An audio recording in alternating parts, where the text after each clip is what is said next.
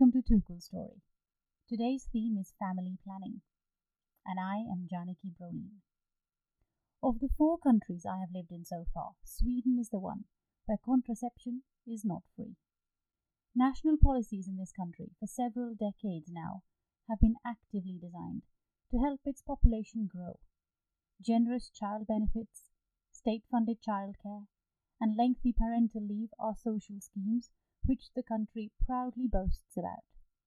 And set in the context of gender equity, these policies help Sweden shine as a global role model. Having spent my formative years in the second most populated country in the world, I still find it difficult to come to terms with this reversal of the principles of population management. When put in the context of climate change, or even unfriendly immigration laws, the Swedish concept of reversed family planning sits uncomfortably in my mind. For me, the consequences are obvious. A larger family would mean the need for a larger car, more ski passes for winter sports, larger bags from the supermarket. However, the typically environmentally friendly Swedish journalist focuses her attention on highlighting the benefits of the green electrical car, outdoor activities, and locally produced vegetables. That numbers of heads on this earth play a role, regardless of whether they are Swedish, Indian, or Chinese. Hum do, hamare do. This billboard mantra to be seen on every public health poster in India was ingrained in me as a schoolgirl. We are two, we have two.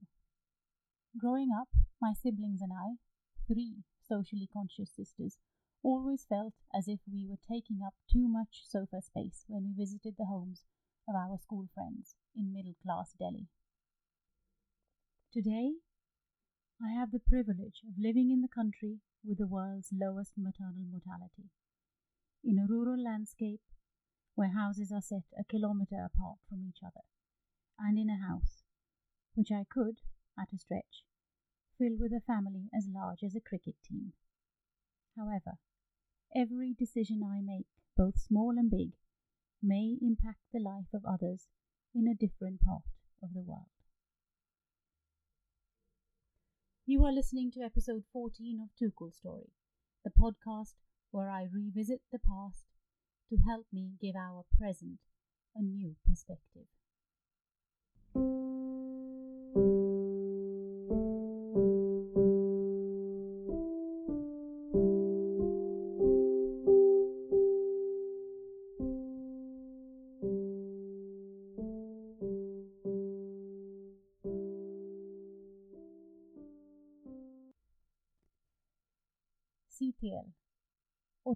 Uttaranchal, May 2006.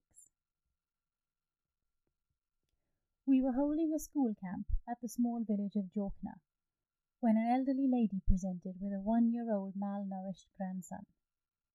His young mother, she told us, was weak herself and had not produced any breast milk. The mother was pregnant again with her second child. After talking to her for a while, we realized that the knowledge of nutrition for young children was poor. We advised the grandmother about providing children older than six months with a balanced diet of rice, dal, green vegetables, and eggs, and that just breast milk was not enough. On questioning about the mother's health, we learned that she had indeed been weak, unwell, and losing weight. I asked to examine the young woman and was taken to her home. I did a medical examination, and on feeling her neck, I found several firm lymph nodes. I was concerned about tuberculosis. We advised the family to take the young girl to Gopeshwar, the closest referral center, for tests and treatment. But in her pregnant state, it seemed the family were reluctant to travel, and I doubted that advice was taken. From Jokna, we were to head to the next village of Aula for our next camp. The father of the one year old offered to help us show the way to the main track. He walked at a good pace along with us and told us he was 23 years old. After a short while, I realized that he wanted to talk to us in private, away from his parents. He questioned what implications the tuberculosis treatment would have for the fetus. He was keen to seek treatment for his wife. I advised him about considering formula milk for his next child if the mother was still unable to breastfeed. This was a concept that the mother in law had been very skeptical about, but the father listened attentively and asked several questions. I realized that just like in everywhere in the world, while the older generation still held traditional views and were afraid of change, the younger generation were more open to new ideas and development. I gently touched upon the subject of contraception, pointing out that his wife may have been too weak to conceive, a piece of advice which we took surprisingly positively. He asked a few more questions, and then we parted ways when we reached the main track. Higher up in the valley, nestled between two hills, we could see our next destination, Ala. When we arrived at the village, it was deserted but for scores of children scattered about the courtyards and fields. All the grown ups were still out in the fields working. The kids were ruddy haired with scanty clothing, and their eager eyes peered at us. We inquired after the village midwife, and were told that we should wait and she would soon return from the fields. Her husband came home first, an elderly man, in dirty clothes and a big smile. He insisted we should stay for lunch. The couple were proud to have us, and we felt welcome, even as we stepped into their little cow dung swept kitchen swarming with flies. A window from the cowshed opened into the kitchen, and a buffalo freely peed and pooed next to Per's dinner plate.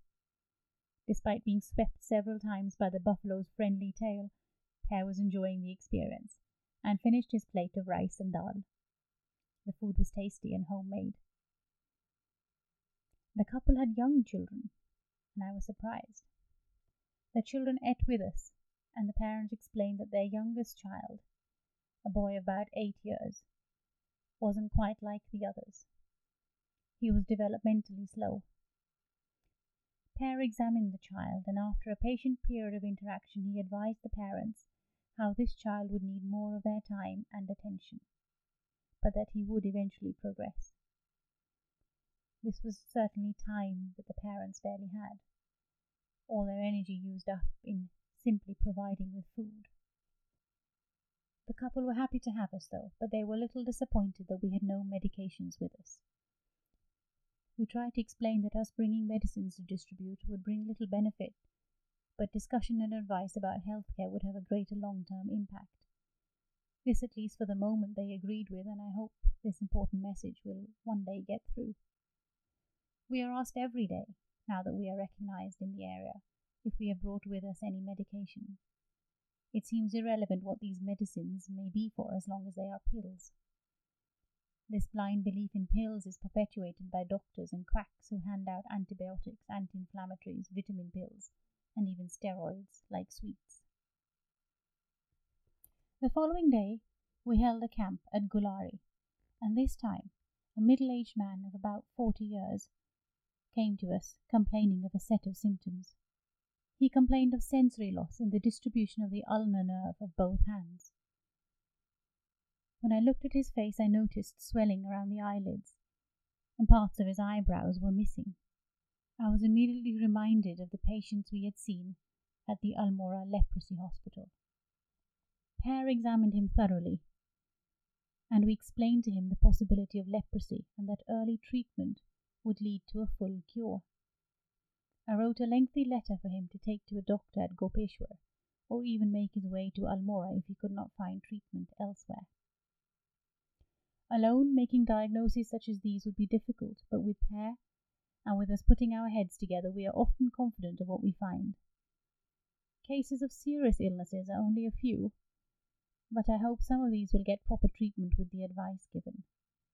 Most people here are simply undernourished, and many are anemic due to a poor diet.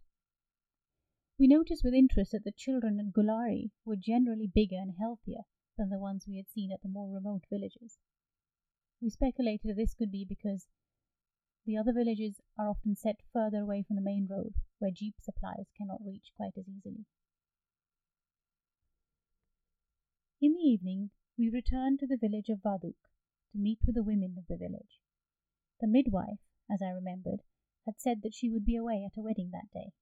However, several women slowly gathered in a little courtyard while we waited for them. After a few general health checks, mostly a bit of gastritis and some non specific complaints, we broke the ice and the ladies began settling down. I hadn't quite planned the afternoon, but I had come armed with oral contraceptives and condoms, just in case. The women gathered were of all ages, from their twenties to their forties, but there was one elderly and somewhat entertaining lady amongst them. I touched the subject and asked if they would be interested in knowing more before I opened before them my white paper parcel full of goodies. I explained the three main, easily available types of contraception pills, condoms, and female sterilization. With government campaigns and free camps, the latter option had already been taken up by many of the older women in the group. Most were also aware of condoms and pills, but it didn't seem as if many were using either option. The old lady was the first to offer to take some condoms home and cause great laughter all around. I explained in detail, however, the benefits of the pill and how to use them. The younger members were listening attentively, which was encouraging. By the end of the afternoon, five of the women happily took home four months' supply of contraceptive pills, although hesitantly, and condom packets for extra cover. I do hope replenishments will be available when they need more. Vaduk was a well picked choice for a contraception camp. There were many good things about how the afternoon went. We took our time. I chatted with the women first to break the ice and then gently broke the subject, making sure they were willing to discuss the issues first. It helped to have a group of mixed age groups, I reflected. The older women approved and gave their support to the idea of being in control of one's timing of pregnancy. This encouraged the younger women to accept what was being offered. I realized that there was no shortage of awareness or knowledge, but acceptance required a change in self perception and social attitudes to contraception. It was encouraging to see that in the right setting and with the right approach, women empowerment and health awareness was definitely possible. And I had had a great time.